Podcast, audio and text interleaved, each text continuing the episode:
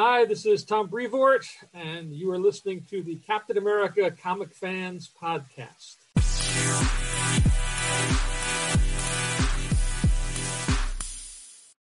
Greetings, Cap fans, and welcome to episode 103 of the Captain America Comic Book Fans Podcast. I'm your host, Rick Verbanis, and as always, I'm joined by the best gosh darn co host out there. That would be Mr. Bob Lucius. Hey, Bob. Rosebud. Nice. Nice. Yeah, what's that too? Uh, that was the fat guy. Uh, what was his name? Uh, movie uh, Citizen Kane. Yes. Orson Welles. nice. Yes. Yes. Very well done. Yeah, Yeah. Citizen Kane. Uh, that was the number one movie of what year, Bob? Uh, 1941.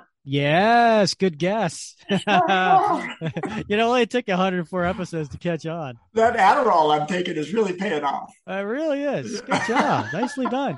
Yeah, yeah. So why why why did I mention 1941? Well, because today we are covering Mythos Captain America, which is a uh, a special one-shot story that is written by Paul Jenkins and uh, illustrated by Paolo Rivera.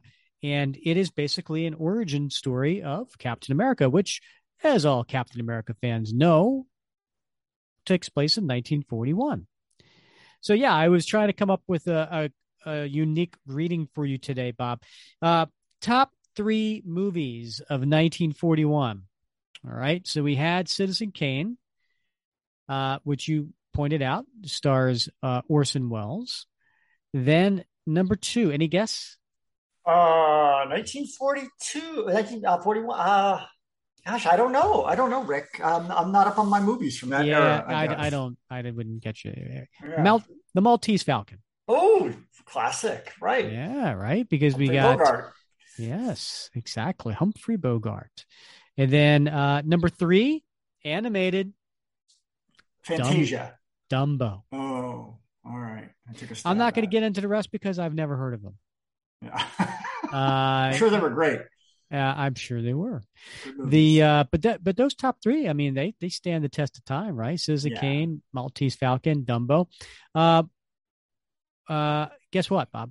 what? I never seen any of them.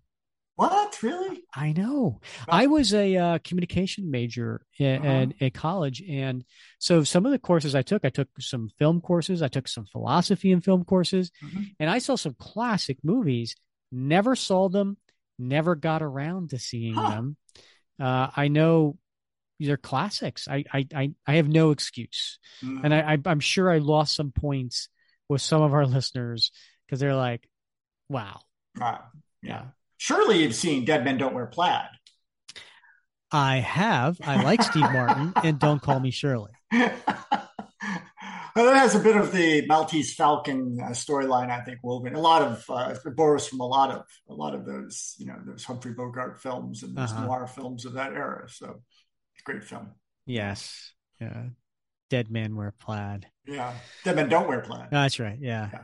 Yeah. La- last night was uh was the uh the Emmys uh when we were recording this, right? So Mhm. um uh, my wife was watching a little bit of that and there was um they had Martin Short and Steve Martin up there on stage.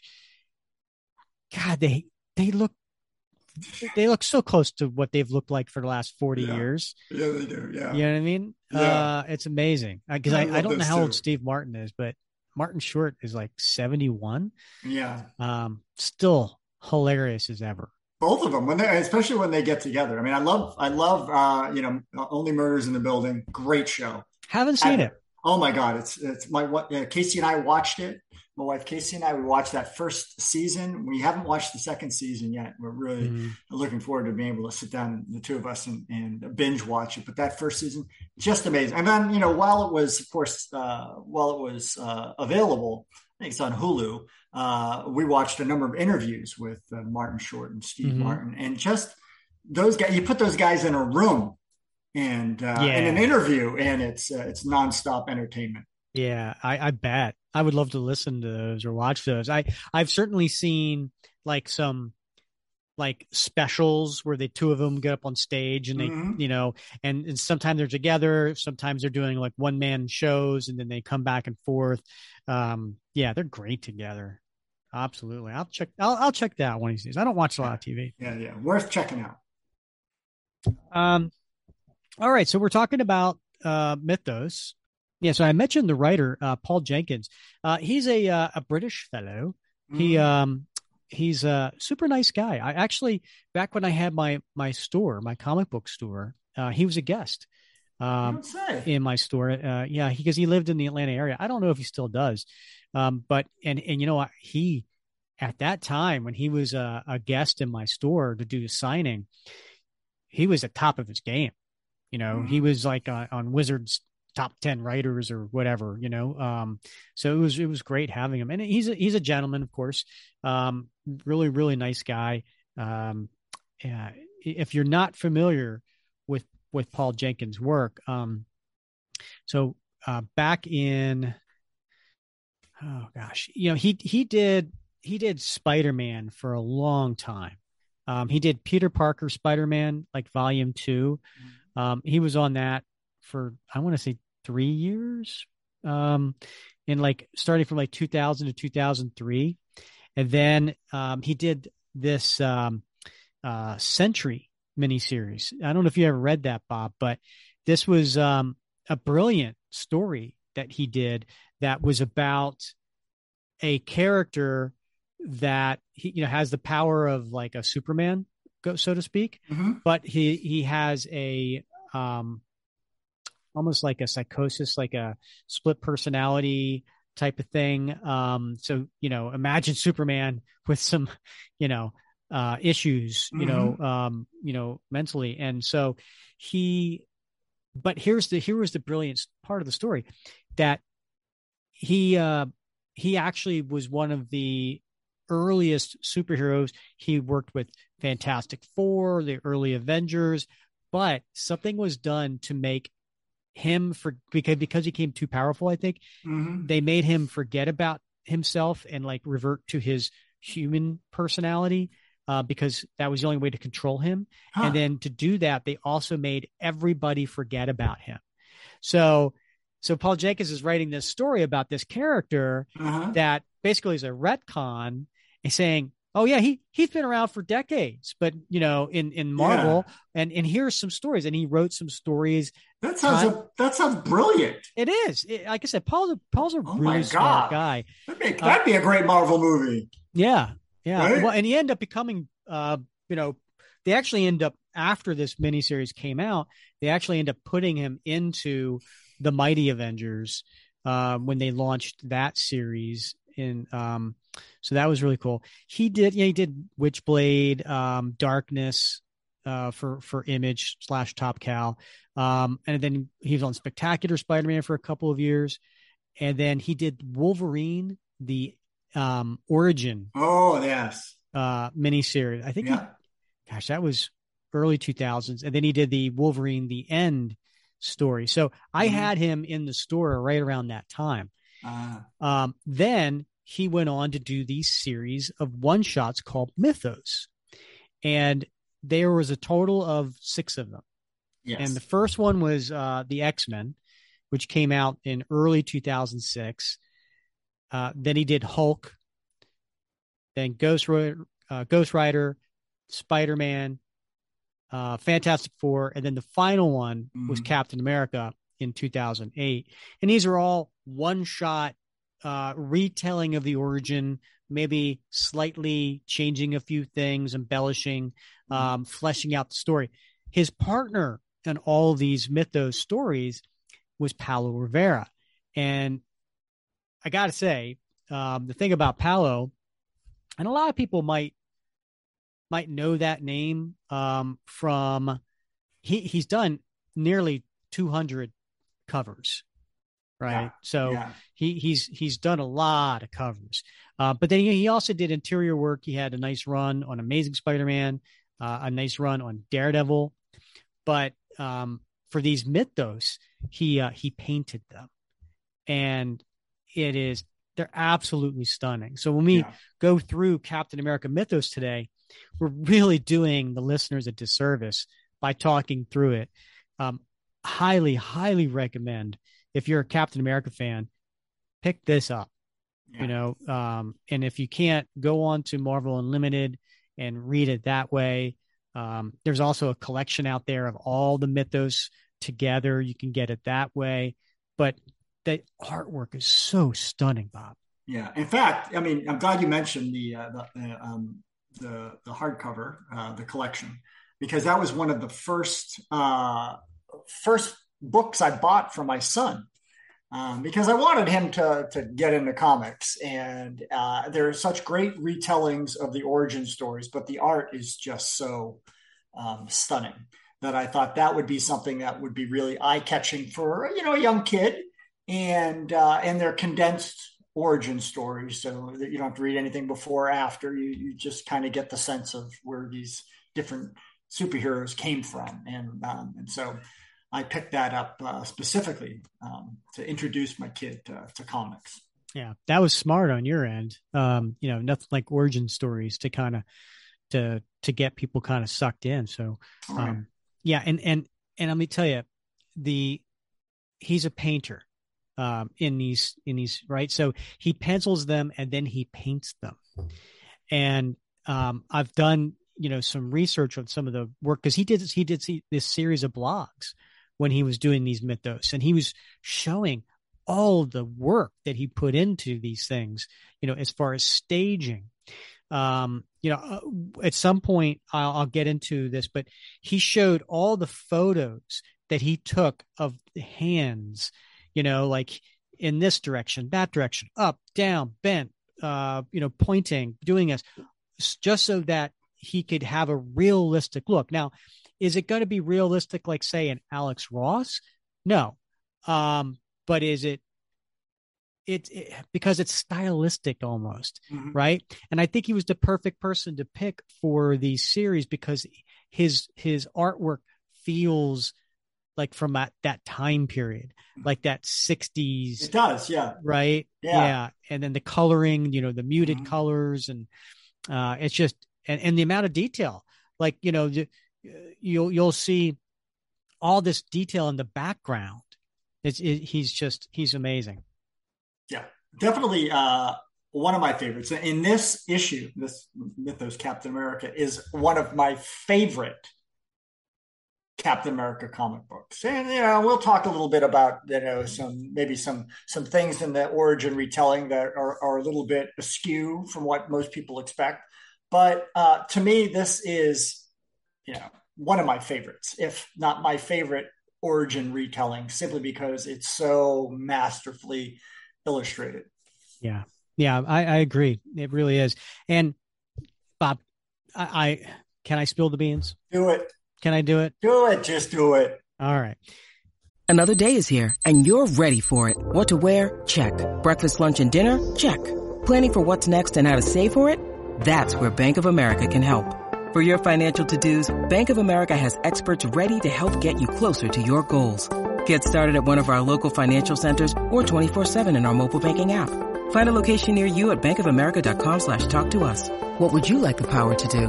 Mobile banking requires downloading the app and is only available for select devices. Message and data rates may apply. Bank of America and a member FDIC. When you need mealtime inspiration, it's worth shopping Kroger, where you'll find over 30,000 mouthwatering choices that excite your inner foodie. And no matter what tasty choice you make, you'll enjoy our everyday low prices, plus extra ways to save, like digital coupons worth over $600 each week. You can also save up to $1 off per gallon at the pump with fuel points. More savings and more inspiring flavors make shopping Kroger worth it every time. Kroger, fresh for everyone. Fuel restrictions apply. Next episode, we're gonna have Paolo Rivera on the show. Yeah. you know how excited I am about that, Rick. I mean, I, I love this guy. Yeah. Uh, and, uh, and when you said, "Hey, let's get him on the show," I was like, "Oh my gosh! All right, that sounds awesome. Uh, If you can get him, right?" Um, Yeah. Yeah. and So here he's we just- are. He's going to be on the show. Yeah, we're very excited. So we'll keep that in mind as we're going through this, maybe to come up with some questions that we want to ask him. Mhm. Um, and also, you and I are owners of four pages of this 22, well, 23 if you include the title page book. Um, we both recently, in the last few months, uh, picked up, you know, some pages Right. from this book because Yeah. they're they're really beautiful and they're meaningful to us. Right. And we yeah. could talk about that too. Yeah, absolutely. Absolutely. All right, Bob. So let's set the stage for uh, what was going on uh, during this time, Mhm. because this this book came out. It had a cover date of August 2008, which means it actually it hit the stands in June of 2008. Um, I still had my comic book store, uh, which seems like a lifetime ago. Um, and also, you know what was uh, happening in the movie theaters at that time um, was. You Want to take a guess? I have no idea. the very first Iron Man movie. Oh, right, right. Yeah. So that came out, you know, free comic book day. I think it was May 2nd of 2008. And so this book came out roughly six, seven weeks later. So obviously Iron Man's still doing great. Um, so MCU is just kicking off at that Mhm. point. That, if that kind of helps set the stage as well. Um, over in Captain America, uh, Steve's dead. Yeah, that's right. Yeah. right? Ed, Yeah. Ed Brubaker's series, Volume Five, Yeah. uh, has been out for a little while now, and uh, Steve Rogers has uh, been assassinated, and now you know we have Bucky as as Cap. So um, that's what's going on in the comics. That's what's going on in the movies. That's what's going on in my comic shop at that time. Mm, wow. What were Yeah. you doing at, ba- back then in Oh, June of 2008? June of 2008. The heck? Where the heck was I? I was in uh, I was in Vietnam, Rick. I was living in Hanoi, working in Hanoi at the U.S. Embassy, Yeah. doing doing embassy things, but just getting ready to come home. I came home in August of that year. I returned back to the states uh, for a new assignment. But yeah, June 2008. So uh, I didn't see this thing on the on the racks. I gotcha. Yeah, So I it wasn't- this as a It wasn't reading material on the plane back to the states. it sure wasn't. It sure. I wish it. I wish it had been. Um, but no, no, gosh, no. Uh, so the rest of the creative team on here, um, we have uh, the letterer is Joe Caramagna. Uh, we've heard that name many times, Mm. uh, and the editor is uh, Steve Wacker, uh, Tom Brevoort. And this was the uh, solicitation. He may be dead, but now you can find out how the man became the legend. Mythos revisits Steve Rogers' transformation from a weakling with a heart of steel to the Sentinel of Liberty. From the mind of Paul Jenkins and the stunning art of Paolo Rivera comes the origin of Captain America and had a cover price of three ninety nine, which was um, Yeah, you know a little high, uh, but it was like a prestige format book, right? Yeah. It had like a little square bound to it. I, I seem to recall. yeah, I think so. And I, it was definitely a heavier cardstock cover. I think. Yeah. And on the cover, um, you know, it had the the Mythos logo um across the top, kind of like a slant. Um, and then underneath in small lettering, it says Captain America. And of course, a big old number one because all the publishers know if you throw a number one on there, it's bound to sell a little bit better. Um, and on the cover, uh, you know, and, and by the way, the logo also is kind of done in a red, white, and blue theme. Um, we have Captain America, but in his original uniform from 1941. So he has, you know, that that space around his his neck that's open, bare skin. So the mask is just kind of a half mask, and uh, and then he's got his his heater shield, right? He's got his triangular original shield, which has the you know the three white stars at the top, and then the the stripes that go up and down vertically. Um, and he's coming at you, Bob. He's coming at you at you with his uh, shield up and his right hand cocked. Yeah, and of course we see in reflected in the shield. Who do we see, Rick? But but Adolf himself. A, scared Adolf Mhm. Hitler, Yeah. if if of that, yeah, I think you know this is a, a difference of perspective, right? From Captain America comics number one. Yep. Yeah. Yep. The, the perspective has shifted. You know, in, in Captain America comics number one on the cover, we see we see the side shot of Cap going in to punch Hitler. But here we see Hitler's perspective of that moment. Yeah. Yeah. Very well put. Yeah. I, I think that was very subtle, but uh, yeah. yeah. But thanks for pointing that out, Bob. All right. So we get to the, the title page on the inside and um, it has kind of a description at the top. Um, but on the side is a bunch of panels from Captain America comics from that time period, 1941, maybe 1942, um, but definitely the origin story, right? So um, they have that all listed there. And then it reads 1941, the world at war. And in a full security laboratory, frail Steve Rogers became Captain America, the American super soldier. For four thrilling years, he struck back at the Axis treacherous attack until a freak stroke of fate threw him into suspended animation. To awaken in the present day, a man out of his time. Since that day, Captain America has sought his destiny in this brave new world. Nicely done.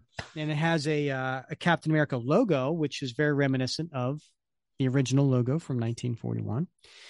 And then there's a, a nice little painting of uh, some some headshots by Paolo, and you've got a Steve Rogers, uh, but he's a transformed Steve Rogers. Uh, you know, not the weakling, but he's in his private uniform, U.S. Army uniform. Uh, you have Captain America in his uniform. Bucky again, two versions, one in his um, you know, Bucky uniform, one in his uh, mascot, army mascot uniform. And then in the background, you've got uh, a uh, a red skull, and you've got a Hitler, and you've you've got a a, a syringe with the Right. little serum. yeah. That's a that's a really neat. Uh, uh, it's small. It's relatively small, you know, compared to the Mhm. size of the page. But that right there, in and itself, is just an amazing piece of work. Yeah, I've seen it for sale. I want to say, um, and I I think it was up for auction maybe about a year ago, and I I didn't bid on it because um, I wasn't really sure where it was from. I I Oh, I didn't yeah. know. Yeah, so I regret that now. Yeah. I have regret. I have regrets. uh, and it says based on Captain America Comics number one, March 1941, by Joe Simon and Jack Kirby, and then of course credits him, them for creating Captain America. And Bob, I uh, and listeners, I'm just going to tell you right now, I'm going to do my best. It is a very solemn story. There are parts I might get choked up. Just going to warn you now. I'm going to try to get out of my system. And I'm going to I'm going to do my best. All right, here we go. Folks, if you're listening to this, make sure you're around somebody that can offer a hug. All right, so this opening page is split up into like four quarters vertically. Um, you know, four stacked images stacked on top of each other and they're all basically kind of from the same perspective um, but different time periods, right? Um, so I think this this top one is is modern time. There's a a, a tall blonde gentleman standing there with a, a raincoat on and a and a hat. Um, safe to say it's probably Steve Rogers I, I think that's a fair bet. and he's uh, on a and it looks like he's in a, you know downtown New York uh, area. Um, there's a bustling street, uh, people going by. You know, there's cars, taxi, people with umbrellas. Um, he's underneath an, an over uh, overhang and um, looking at the the VFW. And for Bob, uh, for those who don't know, what does VFW stand for, and what is it? Um, well, it's it's uh, it's the Veterans of Foreign Wars, so it's it's one of a handful of um, veterans organizations. So there's VFW, Disabled Vets of America, um, the American Legion, and so they're they're support organizations. They advocate for vets, and uh, and they they all have different requirements for for joining. But the VFW is Veterans of Foreign War, so you you must have served in uh, in a foreign war to be a member. So more than just simply being a vet. Gotcha. And and what do they do for the veterans there? Well, you know, a lot of times it's uh, it's just camaraderie. So the posts, so they have uh, posts like um, VFW posts. You'll find them in almost every city. It's uh, they generally there's a bar, right? And so mm-hmm. it's a place for folks to go and hang out with uh, with their fellows from different wars. Um, and just find camaraderie. Uh, but they also provide, you know, sometimes they provide scholarships for kids. They help provide um, medical um, grants for for folks who need uh, medical care. Um, those sorts of things. So I mean, it's it's it's like an all around service organization of of vets looking out for vets and their families. Very nice, and I and I and I I bring that up because I think it's important to the story. Yeah, it sure is. Right. Yeah. So on the next panel, it is from the same perspective, but it looks like um, like we're going back in time. Maybe it's the 70s, based on the hairstyles, the clothing, and the cars driving by, and you could see some changes uh, to to some of the exteriors. Um, then it, the next panel it goes to looks like maybe the 50s, right, with the styles uh, that we were talking about before, and then the last panel is uh, looks like 1941, and during this time there is a like a little movie theater there, right? So it, was there. Um, it, three of the four panels. I think uh, you know sometimes movie theaters kind of go out of business. Um, and then the last one is uh, a movie, Errol Flynn, The Seahawk, and before there was a place there for um, VFW. There was a place where you could go and uh, register to be uh, in the army. And so the very last one, as I said, was 1941. And we see a, a, a young, you know, teenage uh, Steve Rogers standing there, very skinny, scrawny, right? And he's uh, he's got uh, you know, a white dress shirt on with the sleeves rolled up and some dress slacks. And he's got his, his hands on his back, uh, lower back, like both of them. So his, his, his elbows are cocked out and he, he's kind of standing there like thinking, right? Yeah. It's and, that classic thinking pose, right? Yeah. well, you know, you're going to be there for a while and you've given your, your braced your back with support while right. you're pondering. A long time ago, though it seems like only yesterday. I was young and stupid. My father, Joseph Rogers, served in the 1st Battalion, 26th Infantry during the Great War. He took a bullet during the push for the Soviets. One of the original Blue Spaders.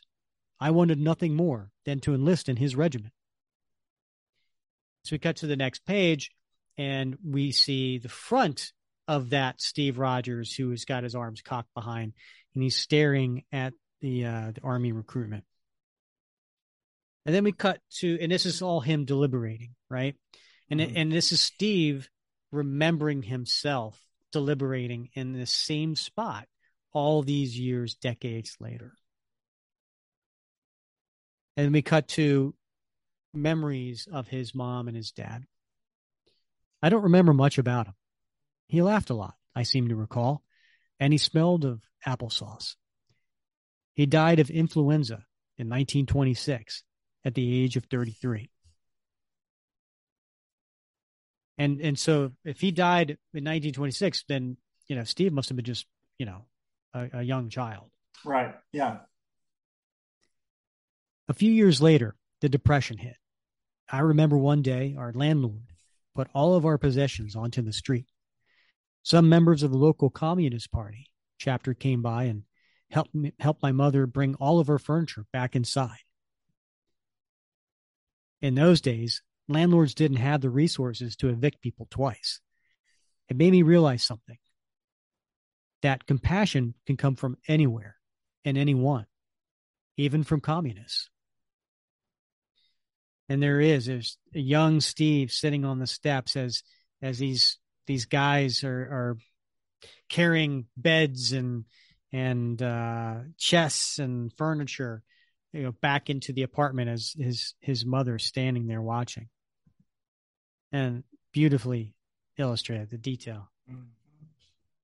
And then we we and I love how the panel moves. Right there's a there's a flow here, right? He's he's showing the same outdoor portion of the apartment from the street and the steps, but time moves on. Different things happen in the panels, and yet it's the the whole thing stays still. It's a yeah. it's a it's a beautifully uh, well executed way to illustrate the passage of time in the same area. Mm-hmm.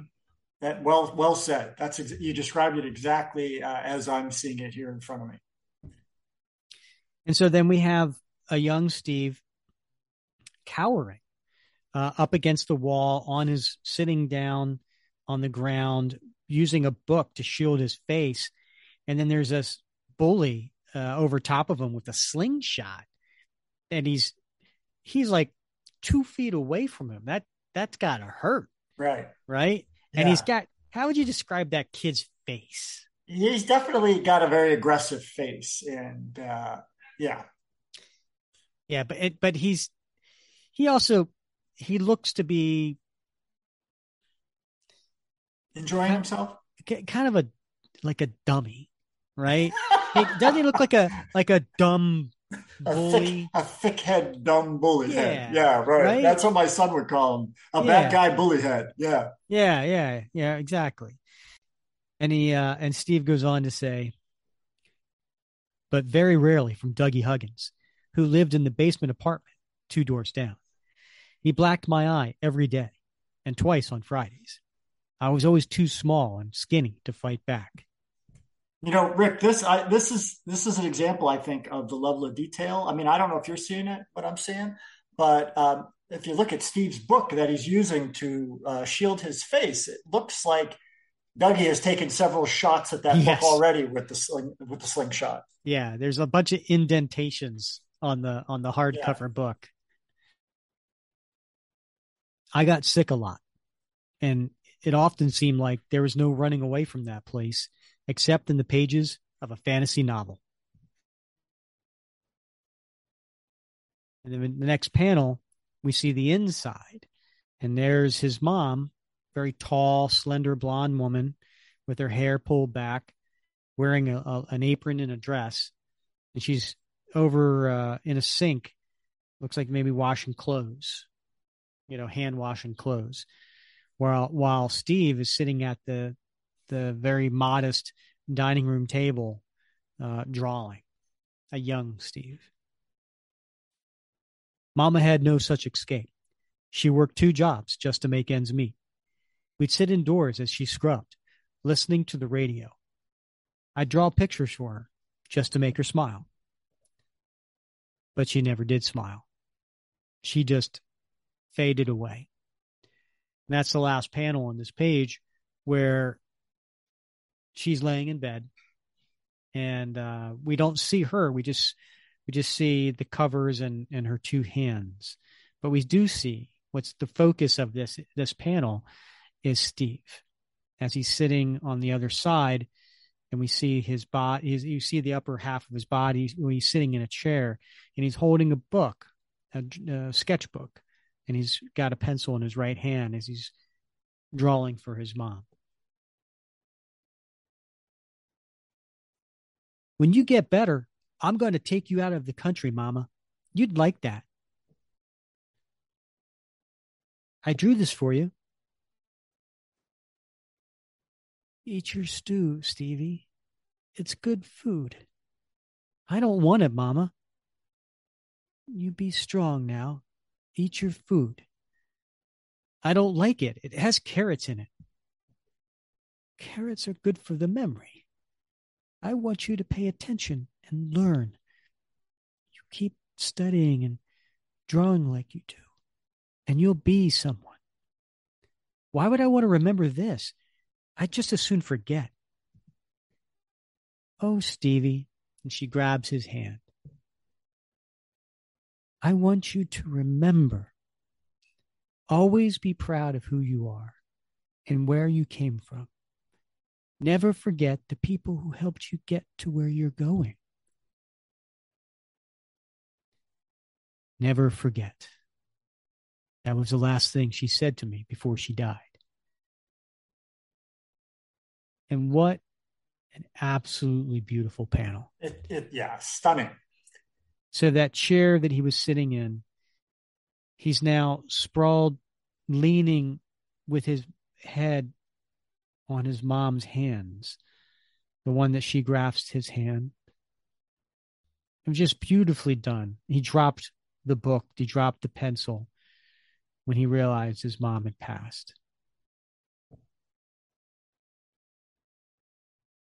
The next page, we cut to an older Steve. He's a, you know, late teens at this point, and he's working. And he's uh, working, uh, moving some canisters around. He's got an apron on. I was alone, wishing for all the world that I could be anyplace else. But if wishes were nickels in those days, we'd all have been millionaires. After she was gone, I worked a delivery truck for a while. Here I was, a 95 pound teenager, unloading trucks full of tomato paste that weighed more than I did. And then the next panel, we start to see newsreels, and they're they're done in black and white, so you can tell that you know this is something that Steve's seeing in the movie theater, and it's horrible images of German troops invading various countries in Europe. Despite the hardship, I felt I had no reason to complain. There were others worse off than I. Across the sea in Europe, a storm gathered. Nazi Germany invaded Poland. Britain and France then declared war on them. And we see a, a very concerned and even maybe even scared Steve watching the reels. And then we see an image of Hitler looking down on his thousands of troops that are all standing at attention. We watched in horror as Hitler's war machine ground countries into dust. The nightmare of his Third Reich became a reality. An entire nation fell into madness. Italy followed suit. Imperial Japan began to stir. We knew war would eventually come to us if we didn't get to it.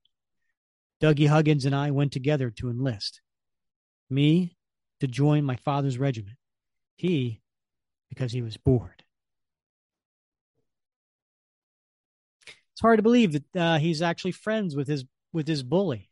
Yeah, it uh, well, you know, they're older now in this panel, right? So yeah. you know, there's several years on. So, you know, uh, friends, maybe not friends, right? But certainly yeah. neighbors and acquaintances. And, uh, you know, like many acquaintances, sometimes you're more friendly than at other times. Um, sometimes you work together, sometimes maybe you work at odds. And I think maybe that's the relationship at this point. Yeah. You know, it's funny. So now we cut to this next panel and we're back to seeing Steve standing there with his hands cocked behind him, um, staring at the the army registration office. And I want to ask Paolo about this because I I think if I had to guess, Paolo picked Steve standing in such a distinct way so that way we could bring we would know that that was the moment that current Steve was thinking about when he was standing in that place, looking at that younger Steve and that decision. And now, after telling a little bit of what brought them to that period of time, mm-hmm. we're now back to that period of time. And you can tell because Steve's standing in a very distinctive way. Yeah, I, I agree with you. Uh, number one, I think you you you you have identified something that certainly, I, I, don't think I've ever really honed in on that before, noticed that before, but I think that's absolutely right. We're back at that moment uh, when he's across the street from from where the Army recruiting station is, and we see it from a different perspective now. But I also uh, want to point out this that way of standing. I don't know if you've noticed this, but uh, in a lot of old newsreels, you see people standing like that. Um, you don't normally see people standing like that. That's not no. a gesture that you see anymore, but it was more common. If you look at a lot of the black and white newsreels, um, folks stood like that when they were hmm. um, hanging out.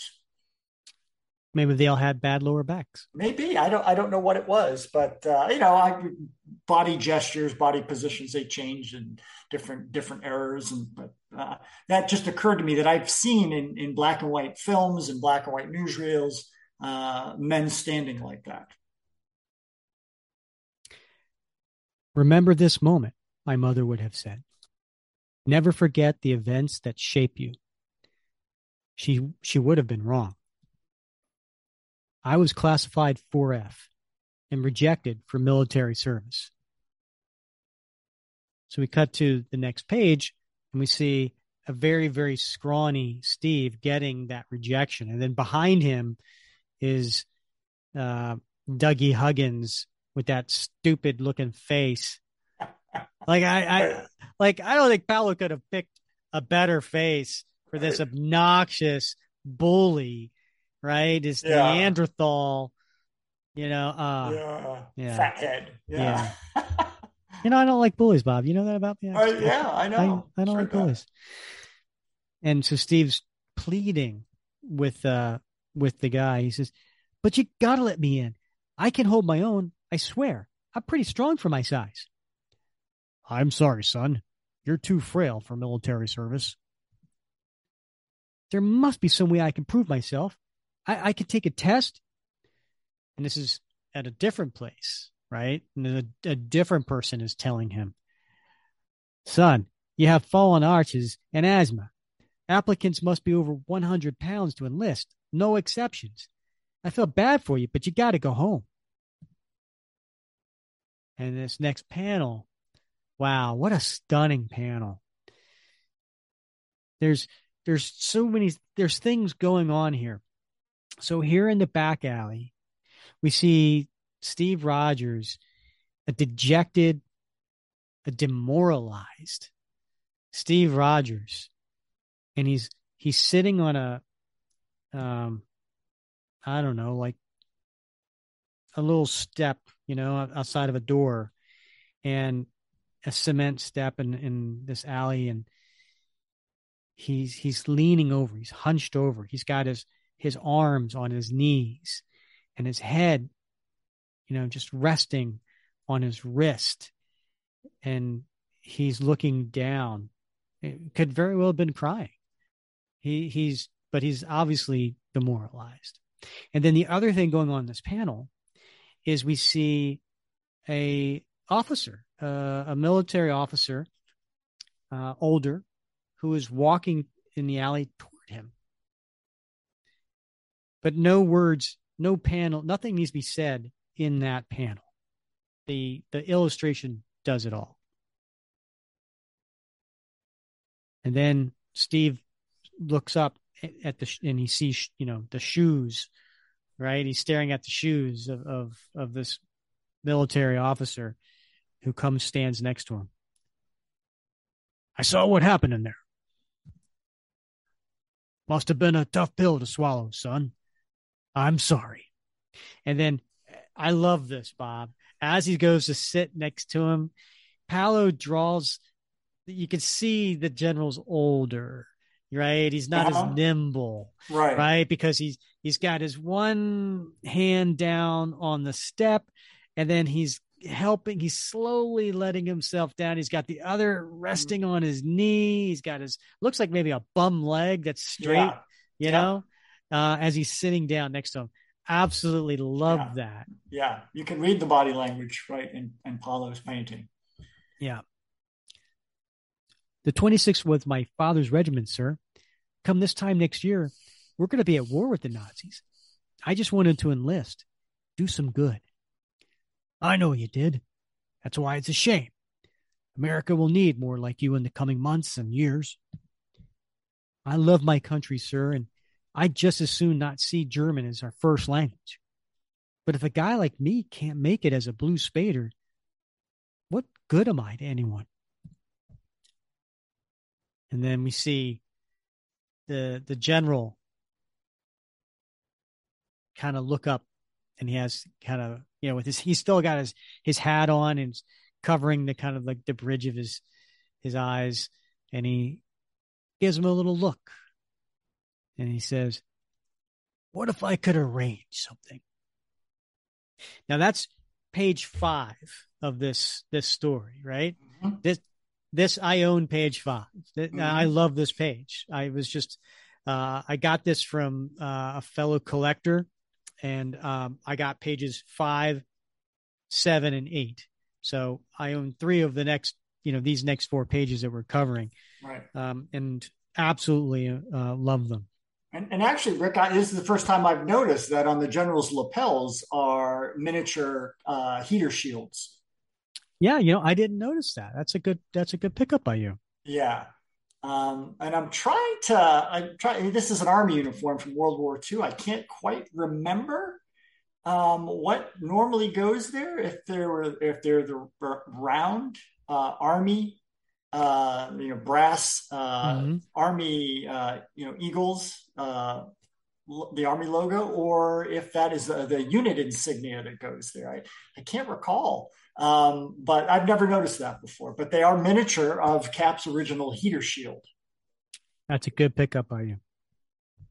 So next page, and we see Steve, who's wearing a, a suit, um, and he's looking out the window of an airplane as they're they're flying.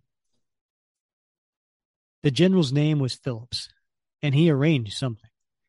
I joined the army, enlisting in the first battalion. 26th Infantry at the rank of private. I was promoted to the rank of captain while in midair. No one explained to me why. Seven hours after I joined up, we landed in Washington. I was told I had volunteered for a secret mission, a matter of national security that could not be discussed until we arrived at our destination. I love I love that. I was told I had volunteered. yeah. Well, How often yeah, did it happen to you, Bob? Uh, every t- every day. yeah, voluntold. Yes. Yeah. Lucius, you're volunteering to do this. Yeah. Nice. Well, it takes it, it makes the decision making easier. Hmm. Oh, that's right. I, I, forget you were private Lucius. Yeah. yeah, very briefly. Uh, I was asked, among a thousand other things, if I had taken the time to prepare a will. I had a few thousand questions of my own. And they are, uh, the car is parked in front of a, a shop. What's on the window, Bob? It says antiques and curios. Yeah. And after someone knocks, there's a, a little old lady you know, uh, she's got uh, she's got the the shades, you know, the little vertical or sorry horizontal shades, right? And she's pushing them down and she's peering through. Who is it at this time of night? We're closed. We have an interested customer with us.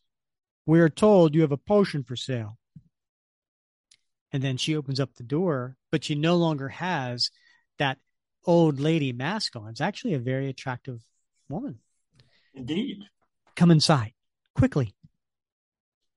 Where are we going? Please stay silent and hurry. We can't stay in the storefront for too long. And then the next panel, oh, it's a beautiful panel. It's a it's a it's a big panel of the whole um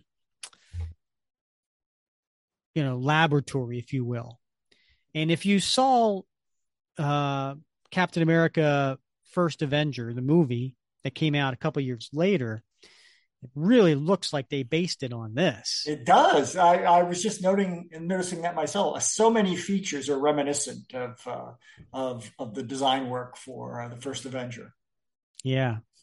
You know, we'll have to ask Paolo about that, right? Is Mhm. um, you know, was was I mean, the movie came out in 2010. This came out in 2008. I'm sure they were filming the movie back in 2008. Like, what came first? You know, was Mhm. was there a little bit of this design? Was like, did he, you know, was there any type of uh knowledge Right. on his part or Did he go out to lunch with was it Ryan Meinerding? Is, that the guy who did the uh, the art art um, concept the concept art? I don't know. I For- I'm impressed that you know that name. Yeah. Well, I mean, he's he's I mean, he's well known. He's he's done a lot of illustrations for Cap. He does a lot of the concept art for the Marvel Cinematic Universe. Um, so I, you know, I wonder if uh, if there was any uh, cross pollination there. I don't know. Uh, but it, it- what a beautiful panel, right? Um, this is, I mean, you, you see Dr. Erskine there, you see a whole bunch of his assistants, uh, you see the chair that, that Steve's going to sit in that has the wooden chair with straps, um, and the IVs next to it and the cart. But then you see to the left, you see like, you know, that, that, you know, like in the movie, they have the Vita rings, right? Right. you know and there was like the the the panel you know that they were looking at this is really reminiscent of that you know the gaskets um you have the observation booth right that uh, Mhm. all the the big wigs are sitting in to watch this. Um there's even some like you know some statues and some busts you know like uh some some greek statues it looks like you know maybe they're like here's a here's what the perfect male figure is supposed to look like you know Right, and yeah. and you know trying to transform into that. Um a lot of detail here. It's you know even even you go back in in in on the top right corner you know there's stairs that lead to an overhang and then and the lights and the the uh, the exhaust that comes out and there's even some you know a little bit you could see like the dust in the in the uh, you know underneath the Right. lights Yeah. Yeah. There's dust in the air to diffuse, Beautiful. diffuse the light. Now, Bob, I'm pretty sure this page is still available for sale on Paolo's website. Uh, this is this is uh, if somebody wants to get an origin Captain America beautifully painted page, I'm pretty sure this one's still available. Then we cut to the next page, um, and we see a very young, frail, skinny teenage Steve Rogers taking off his shirt. So he's he's got a you know he's bare chested, um, and he's handing his shirt to an assistant. There is Doctor Erskine. Our Doctor Erskine is standing on the other side of the chair. He's got his hands uh, on the on the back of the chair, and he's he's kind of smiling. I would say, um, and then we have uh, the uh, the general right, General Phillips standing there. Um, and this is the first time we were seeing him without the hat. They called it Operation Rebirth, the brainchild of a brilliant geneticist named Erskine. I was to be subjected to an experimental drug that would literally replace and redesign my entire cellular landscape. I would be the first of many so called super soldiers that would first quell enemy agents in the United States and, perhaps, move on to the European theater of war and assist the Allied forces there. Or that was the plan. How do you feel, son? Nervous, sir, like a pincushion. Bravery and nerves go hand in hand, son. You'll be fine. Just think of what we're about to accomplish. Bend forward, please, Captain Rogers. And they're strapping him into the chair. Meanwhile, Dr. Erskine is just standing there with his arms, you know, hands folded behind his back, and he's addressing the people who are in the, uh, you know, watching this. And we we we cat we start to to catch what he's saying. Where a direct electrical current will pass through the subject's body, stimulating the nerve endings and thereby catalyzing the cellular modifications. The dangers of this experiment cannot be overstated, Captain Rogers. Please state for the record that you entered this program of your own free will and that you have consented to the administration of the serum. And we see Steve, who's strapped into the chair, but they they left a little room on the straps. I like that. I find that interesting, right? Because he's supposed to grow, right? So they yeah. they, they left they left that uh, some some space to grow, and he just leans forward with this determined look on his face and a little fear and a little apprehension. I have, sir. Yes. And he injects him in the back of the neck. And you see Steve grimace. There is a saying we are fond of here, Captain. What doesn't kill you will make you stronger. And what doesn't make you stronger, well, we're all praying for the former. And then we cut off panel so we don't see the transformation, but we cut to a close up of the syringe and an empty serum bottle. Now, how do you feel? Uh, it's pretty weird, sir. Note the incredible surge of cellular reconstruction, muscle tissue formating at an immeasurable rate. The subject's retinas will also be rebuilt by millions of replacement cells. And so we see we see his body growing, but we don't see his face. We just see him leaning forward in the chair. We see his chest, we see his arms, and he's grimacing and he's grunting. And then the next panel, we see the transformed Steve Rogers. And he sits up and he's huge. It feels it feels wonderful, Dr. Erskine. Invigorating. Note changes to the subject's entire subcutaneous environment, liver, kidneys, lymphatic system, his lungs are now at the capacity to absorb over 98% of the oxygen passing across the alveoli. The basic structure of the so called super soldier begins to emerge.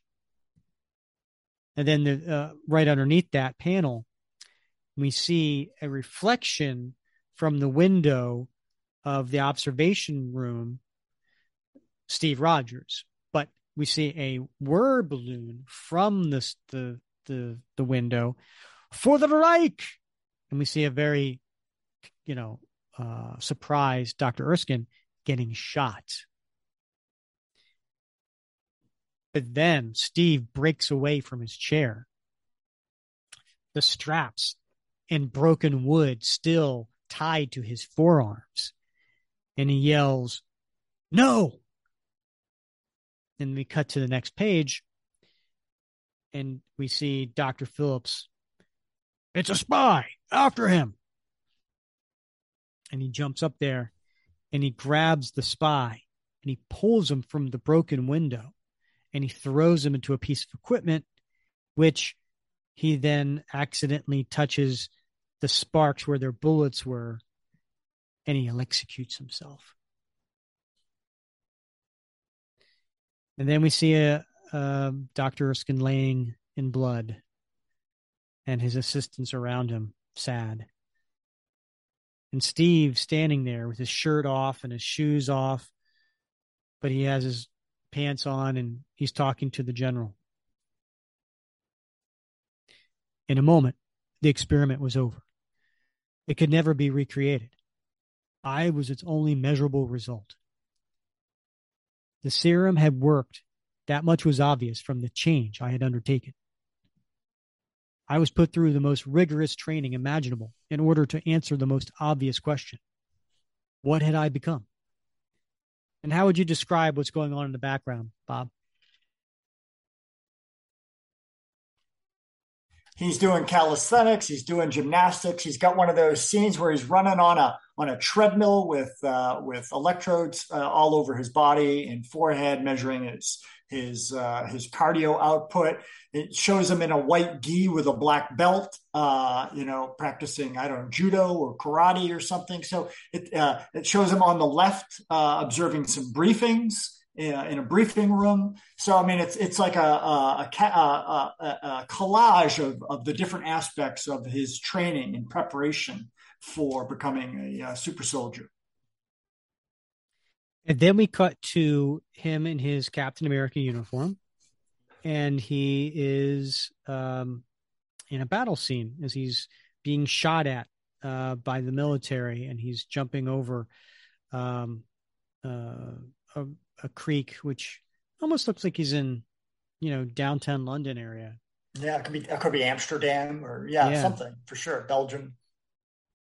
An answer began to present itself, though not in the way we most expected. I was immensely fast, immensely strong. My newly augmented brain began to soak in knowledge. I had learned and implemented military tactics derived from thousands of years of warfare. At first glance, I was the super soldier the military so desperately sought. But I had become more than a soldier. I had become a symbol of America's move away from isolationism. And then uh, I know this is one of your favorite panels, Bob. You want to describe what's going on here? Yeah. So he uh, he's clearly at a school uh, assembly. Uh, you know, one of those old-fashioned looking auditoriums that, that that doubles as a cafeteria. Right, the the stage is wood, and he's standing up there, and uh, you see in the audience, you see children all holding their hands over their heart. You see adults and teachers up against the windows, the principal front and center, and Steve in his Captain America garb, the original Captain America garb that you described on the cover, is standing on stage with uh, several children, perhaps a dozen or so. Uh, and he's standing there with his hand over his heart, and they're all um, saying the Sentinel of Liberty oath. I solemnly pledge to uphold the principles of the Sentinels of Liberty and assist Captain America in his war against spies in the USA. I have become an icon.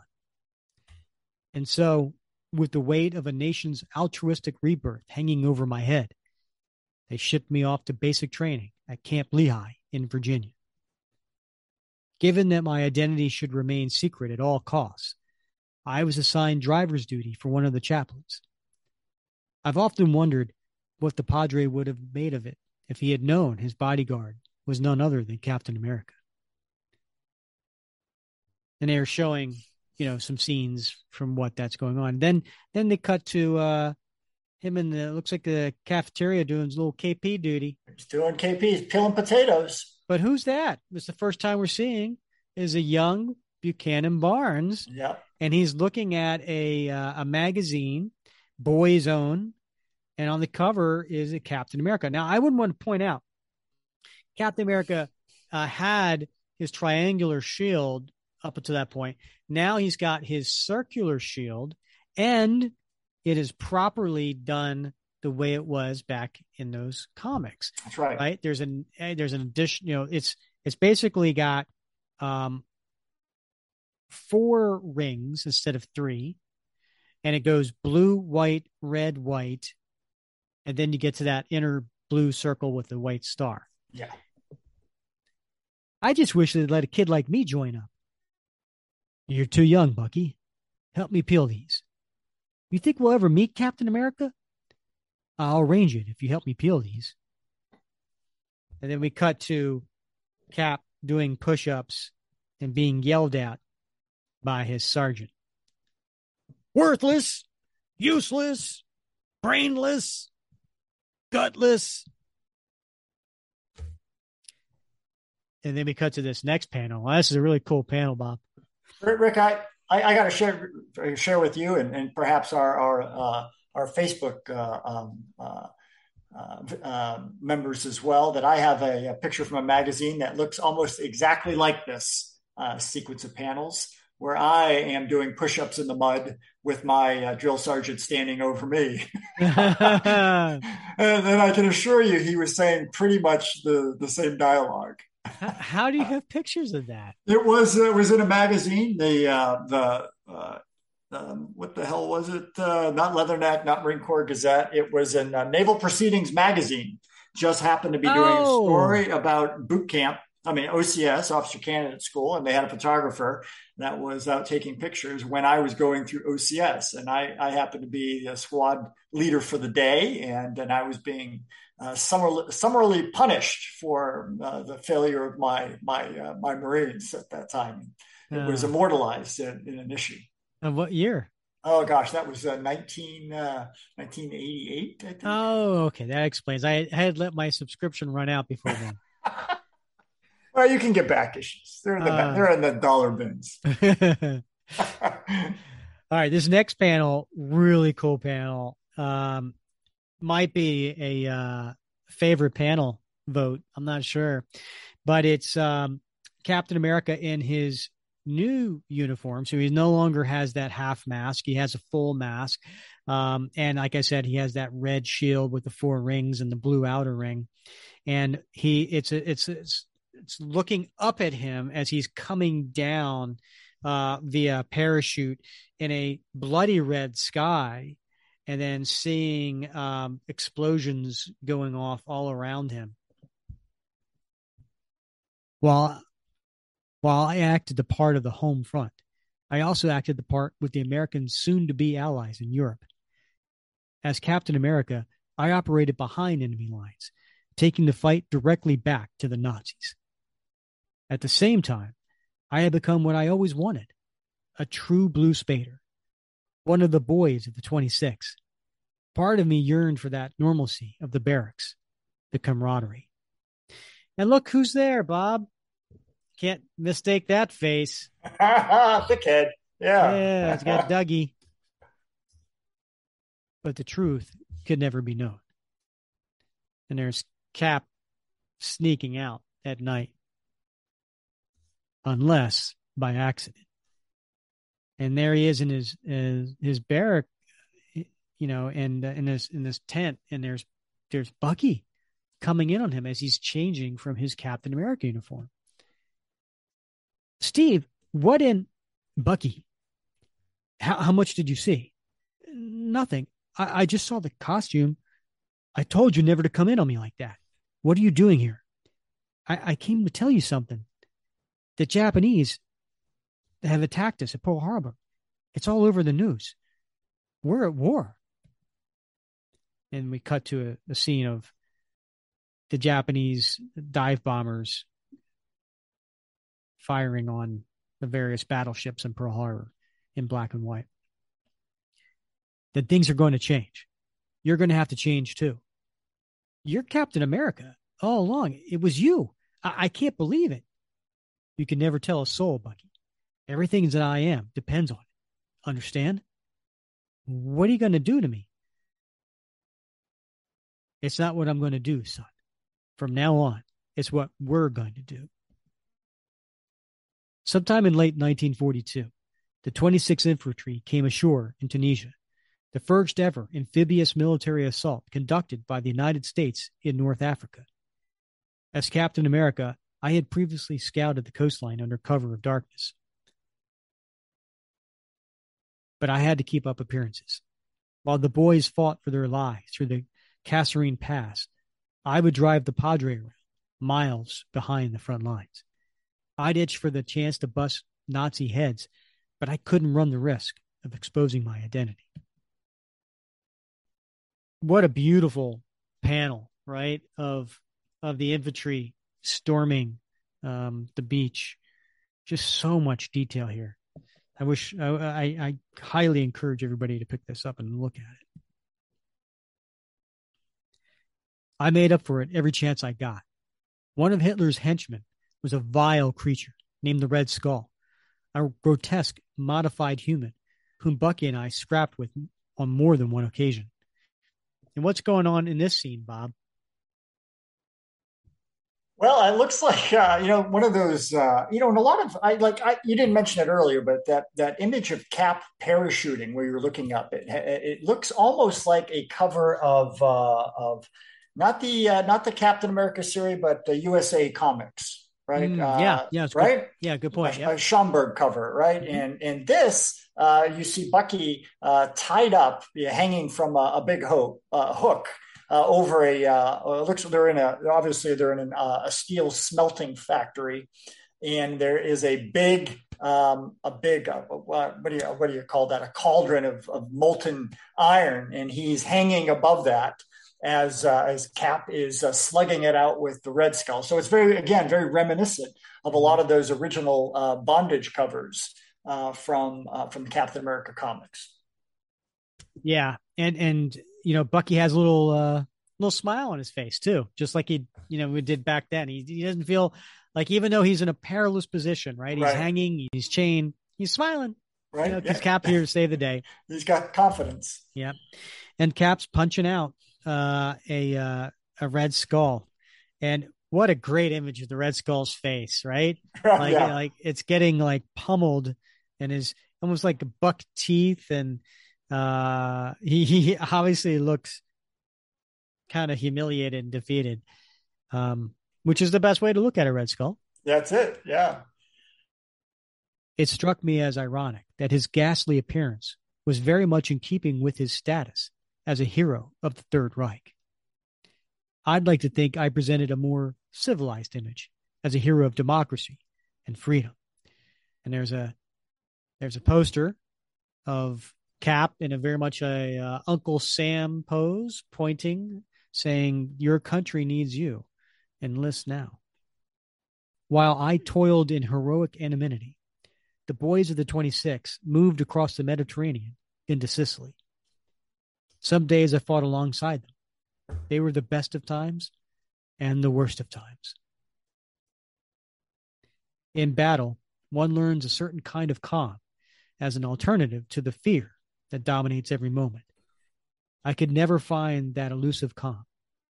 It hurt too much to watch my brothers ripped apart by fire from a 10 millimeter cannon or shrapnel.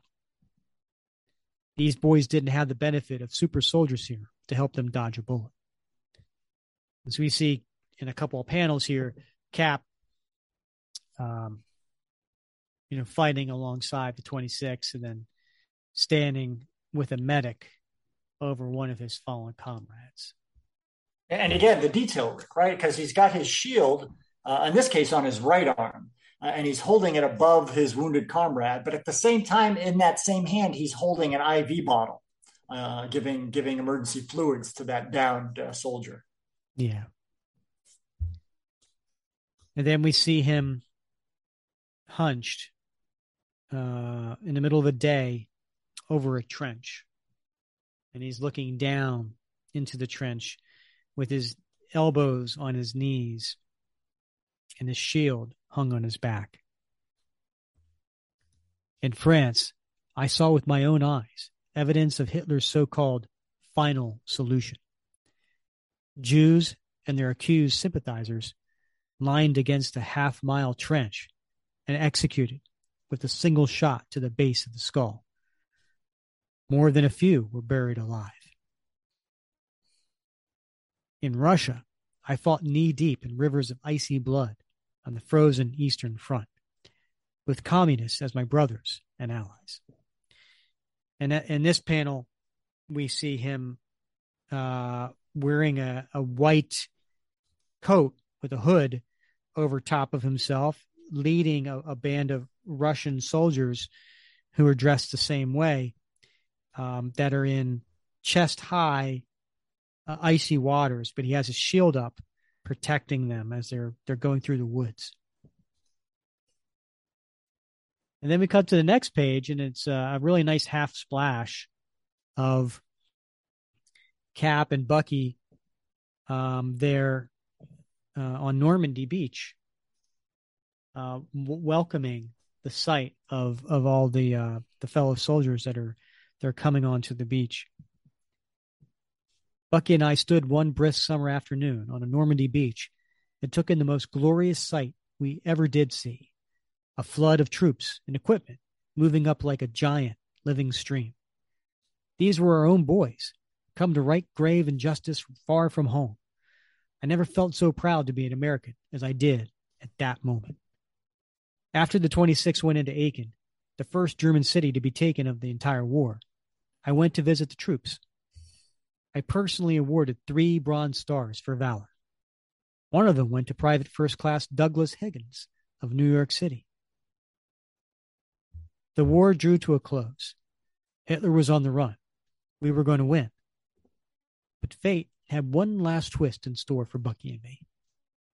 And we cut to the infamous uh, drone plane. Yeah. And uh, Bucky is trying to defuse the bomb. And Steve is is on the wing yelling at him. And then there's an explosion. There's a big explosion, Bob. Everyone has a number. It comes up only once. Mine came up over the icy waters of the North Atlantic. Bucky! And what a beautiful image of the sky and the Arctic Ocean. And then we see Steve floating with his face up. In that frozen water, my heart began to slow. Thanks to my unique body chemistry, I didn't die. Still, I fell into a dream. I dreamt I was a soldier. I dreamt of Sarah, my mother, my father Joe. I imagined them dreaming of me. I dreamt of home. And in those images, we see very different lighting, right? Mm-hmm. This is uh, where everything else was dark. This is light, almost as if maybe they're in heaven. And we see his father and his mother next to each other, holding up little baby clothes as she's pregnant. We see him and his mom, a very healthy looking mom, sitting at the dining room table, listening to the radio. Yeah, and she's not working; she's knitting. Yeah, right. Not scrubbing scrubbing clothes in the in the sink like before. Mama and me listening to the Bronx Bombers. She could hear Joe Dugan crack a double just by the sound of the bat. I dreamt of the boys of C Company, my brothers. I dreamt of America, and while I slept, America also dreamed. And then we cut to the next page, and it's a big double page splash. And it's an image of, from his point of view, waking up and seeing the Avenger standing over him with an up close picture of the Wasp. And then we have Iron Man, Thor, and Giant Man. When I awoke, the dream was real. I had been asleep for decades. The world had changed. Adolf Hitler and his mistress, Eva Braun, had committed suicide in a bunker in Berlin. America's enemies were communists.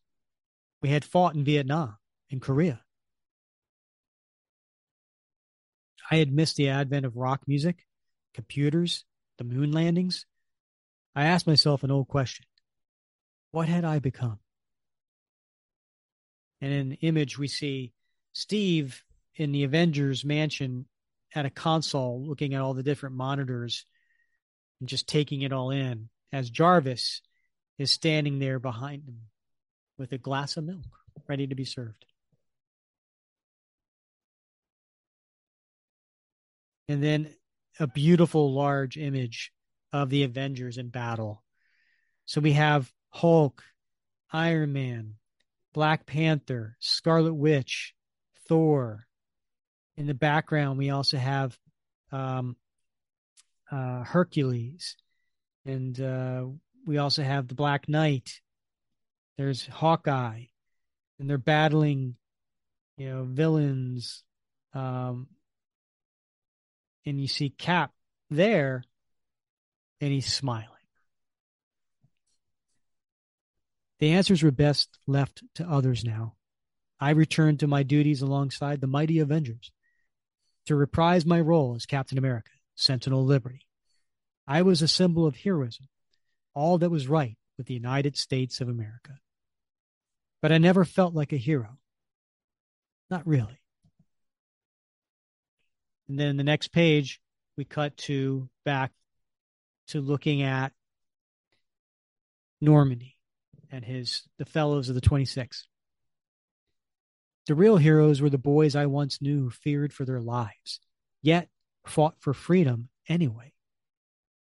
Tony Vitti lost an eye in Palermo, lifelong White Sox fan, family man. Bob Bradley awarded the Purple Heart when he tripped in dung near the German border. Mikey Smith stayed on the beaches of Normandy. Forever 23. And underneath that is a really nice half page splash in the middle. And it's cap, you know, to the left panel side of him is his allies from World War II, and on the right side, his allies from current day. So on the left, you have Nick Fury and members of the 26. And on the right, you have the Avengers and Nick Fury. Yeah. And it says, I have been in the company of heroes. In the company of heroes, I remain. And at the bottom of the page, there's a panel with him uh, at the uh, the VH, VHW. VFW. And at the Yeah. bottom panel, he's at the, the VFW. And he's having a glass of milk. Well, his, his buddies are all a little older than him, a little out of shape, you know, middle Tony, aged. v, Tony Vitti right there with his Yeah. missing eye. Yeah. And uh, they're they're all ha- holding up a beer as he toasts with a glass of milk.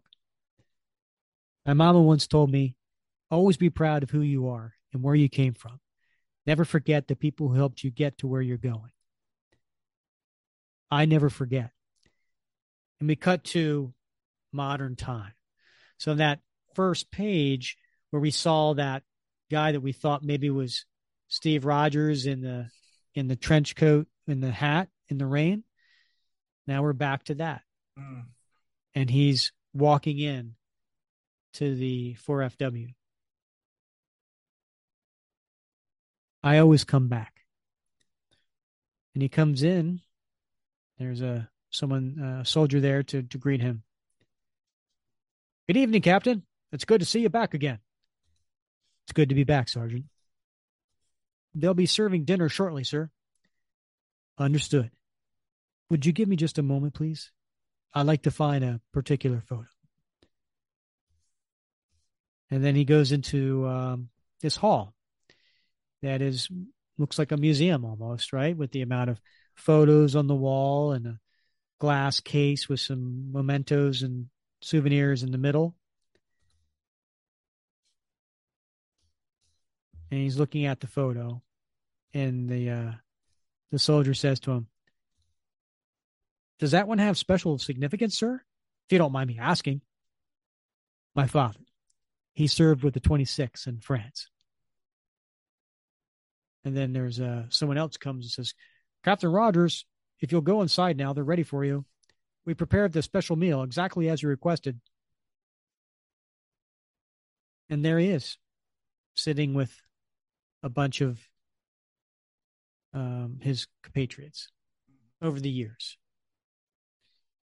I'm Captain America, and I will be here long after the others are dead and gone. But as long as I live, I will never forget. I am not a hero. First and foremost, I am a blue spader, one of the 26th Infantry, and proud to have called these men my comrades in arms. We were boys once. We were young and stupid. My brothers, the real heroes, lost their lives in foreign fields, not because it was their duty, but because it was right. And as I said, he cuts to you know current time, and he's sitting there next to only one. As the years have gone by, there's less and less for him to sit with, and this is the last one. And he has an oxygen tank as he's they're both sitting there having a meal at the table that used to have so many. They were the greatest generation of Americans who ever lived. And that is why I love my country. And then Steve to the man to his left. He moves the hair out of his eye. And the man doesn't look all there, Bob. He kind of doesn't yeah. look at Steve. He, he's kind of looking away. And he adjusts his medals on his chest. And then he says, God, Dougie, I miss those boys. And that's it. The end. Right. And they're looking, you know, they're looking at the walls, right? Because on the walls there's murals. At least Steve is. He's as he's saying, I miss those boys. On the murals, you see uh, paintings of of soldiers in action. And, and yeah. one of those murals are the boys coming ashore at Normandy, just as he described earlier. Yep. All right, Bob. So so thoughts thoughts on this uh on this one shot special look at Cap's origin. Yeah. I think, you know, if if if somebody says, "Hey, I want to I want to know I want to know what who, the, who, this guy Cap is, right? The Steve Rogers is Captain America. What is this what is this character? I mean, hand them mythos Captain America, right? Because it encapsulates everything you need to know pretty much about Cap's origin and mm-hmm. how how he began and how he ended up in modern times. And uh, yeah, there's a few things, right? There's a few a few uh, a few tweaks along the way, right? Um, some stand out more than others. Um, and we've talked about some of those in the Facebook group. We've talked about some of them in our previous shows. But overall, it's a very faithful uh, retelling of, of his origin. Yeah, it, it, it does. And why did it take 22 pages to tell something that could have been told in three pages, right? Because I think it fleshes out the fact that, you know, Steve's character, you know, of his humble beginnings, um, what he did to overcome, you know, the things. I mean, he wasn't just a, you know, a scrawny 90 pound euro, you know, 90 pound weakling, right? He, mm. he, he had you know his his dad died at an early age you know his his mom then died you know he came from a you know very he, they were very poor then he he was on his own and he was going through that you know he was bullied. He's you know all the, all these different things that i think at some point all of us can relate to one aspect right? Whether mm-hmm. whether we've lost a mom or a father at an early age, whether we didn't have a lot of money, whether we were scrawny, whether we got bullied, whether we went to fantasy novels to escape reality, whatever that reality was. I think, I think, you know, uh, Jenkins did a nice job of, of like saying, look, Cap was Cap's all, every one of us, you know, at some point, some way, somehow um, you know, there's a little bit of Steve Rogers in all of us, and and we can relate to to that, and and and yet be inspired by him. And so I think, you know, these stories of, I thought it was an interesting take of he doesn't consider himself a hero. He considers, you know, his fellow comrades, the ones who didn't have the super soldier serum, you know, they were the real heroes. I I I really I really loved that part of the story. Yeah, I do too. I mean, I, I mean that that speaks to the goodness and the humility. Uh, one of those one of those virtues of, of Captain America, right? That uh, are on the uh, the challenge coin. Mm-hmm. Um, and I and I think you know, of course, this came out in uh, what was it, two thousand eight, Rick? Yes. Um, you know, there there up until that point, there weren't that many stories that had been told about Captain America that really dwelled for a long time on his childhood or the period before he uh, took the super soldier serum. Mm-hmm. Uh, you know, there were a few instances of, of, of mom along the way, certainly not that many uh, that touched on his dad. And I, I, you know, I struggle with, um, with Rick Remender's uh, exploration of, of Cap's dad in, in uh, mm-hmm. uh, volume seven. You know, that one really bothered me. Uh, the fact I, he was an alcoholic and he beat his mom. And, yeah, right. Yeah, and that, you know, that he really uh, built that, uh, really, you know, took Gruenwald's sort of cursory mention of that and really dove deep into that, but I really like the fact that Joseph in this is, you know, he smelled like applesauce and laughed a lot. I love that, right? Because I did, I, I really felt like that was a great way to leave it. He lost his dad. How that was enough, right? I mean, he was probably mm-hmm. five, six years old. He lost his dad, um, and I think that was sufficient for a formative um, you know influence on on young Steve Rogers. So I, I like that part of this story very much, mm-hmm. uh, and I mm-hmm. like the fact that it showed Joseph and Sarah and young Steve so much, and we got to see different aspects of his young life because we didn't get to see that a lot prior to 2008. Mm-hmm. Yeah, I would love to. Maybe I'll, I'll, try to see if we can get Paul Jenkins on the show because um, I would love to talk to him about that. Like, why did he choose to do that? You know, this whole story was told from Steve's perspective, mm-hmm. right? And so let's let's let's be honest. Our perspective of our parents mm-hmm. may not be realistic, right? True, we may have like my I was I wasn't young when my dad passed away. I was I think I was 23 young um, enough, yeah. Young enough, right? Yeah. Like I, I wasn't. It's just on that cusp of being an adult, right? Yeah. Um, so I have my perspective, but then I hear these, you know, you know, years, decades later of other people's, and it's, you know, it's maybe different from my perspective because sure. I was a kid, right? And then yeah. he was my dad. So maybe, you know, Jenkins because this is from Steve's perspective, of course he's going to look at his dad a certain way. Mm-hmm. Maybe Remender said, okay, but we're going to look at it from outside of Steve's perspective. And, and this is, this is, you know, the kind of person that he was. I don't know. I'm just, yeah. I just, I'm curious. I would love to talk to Paul about that. And we could also talk to Paul about, because he wrote the miniseries uh, Captain America Theater of War. Right. Um, yeah. So maybe we can have him on and talk about those too. But yeah yeah, this was this is great stuff. I I I gotta tell you, I I can't hammer home this enough, everybody, listeners. If you have, if you don't own this, if you haven't seen this, pick it up. Go to Marvel Unlimited. You know, whatever you need to do. So beautiful. It's so beautifully rendered. Um, and I can't wait to talk to Paolo next episode to uh to kind of go through the details because he worked like he staged things. Like remember I told you he took all those pictures of hands? Right. Well, there's that one page um you know that I uh that I have um that is gosh, I want to say was a page page 7 and th- there's all these um aides, you know, uh, around him, strapping him in. They have, you know, getting the syringe ready.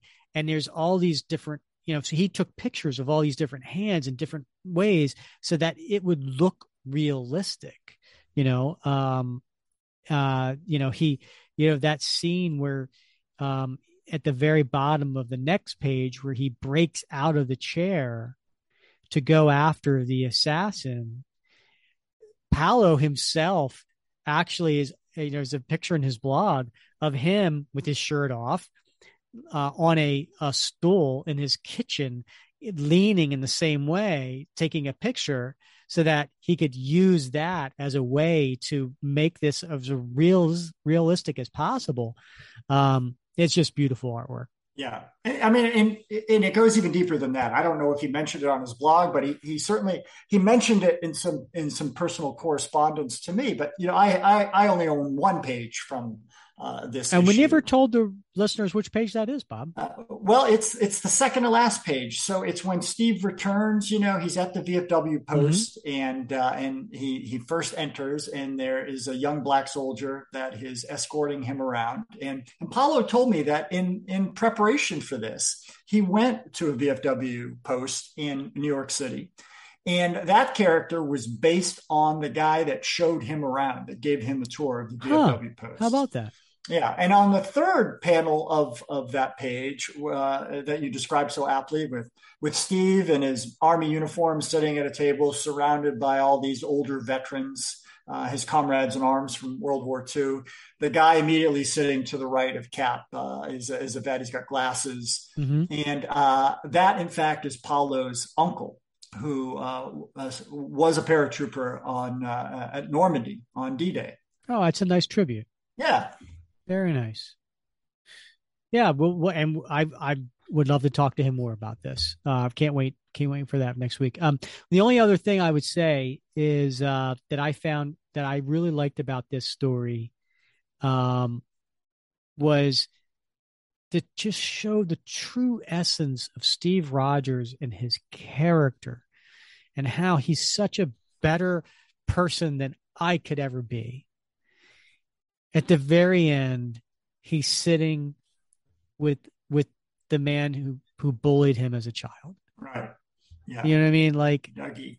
I I I I personally I'm not I'm not big enough for that. Like I I mean, you know, physically and and, and emotionally and, and whatever. But right. no, I mean, you know what I mean? I I, I just I I I want to strive towards being a, a person like that who is, you know, um forgiving and and just a high character standard like that. I, I, I love that about the story that it came full circle like that. Yeah. Yeah. I mean, you know, it, uh, and that happens in life sometimes too, right? Um, right, Rick? I mean, where uh, you start off as, uh, as uh, not enemies, but, but certainly as, uh, as opponents, but over time and in the cauldron of, of, uh, of challenges, two people can become closer, right? Can maybe mm-hmm. become friends and uh, and allies. And I think maybe that's that's what happened. Uh, you know, Dougie, I'm sure never lost his uh, his rough edges, um, but that was okay because they shared this deep, uh, meaningful experience and were there for each other when it mattered, and and that's what matters. Yeah. Yep. All right, Bob. Well, I gotta say this has been uh, real fun wrapping cap with you, and uh, and looking forward to to next episode when we can also do it with Paolo. Absolutely. Absolutely. I can't wait for that. All right. He's Bob Lucius. I'm Rick Verbanis, and you have been listening to another episode of the Captain America Comic Book Fans Podcast.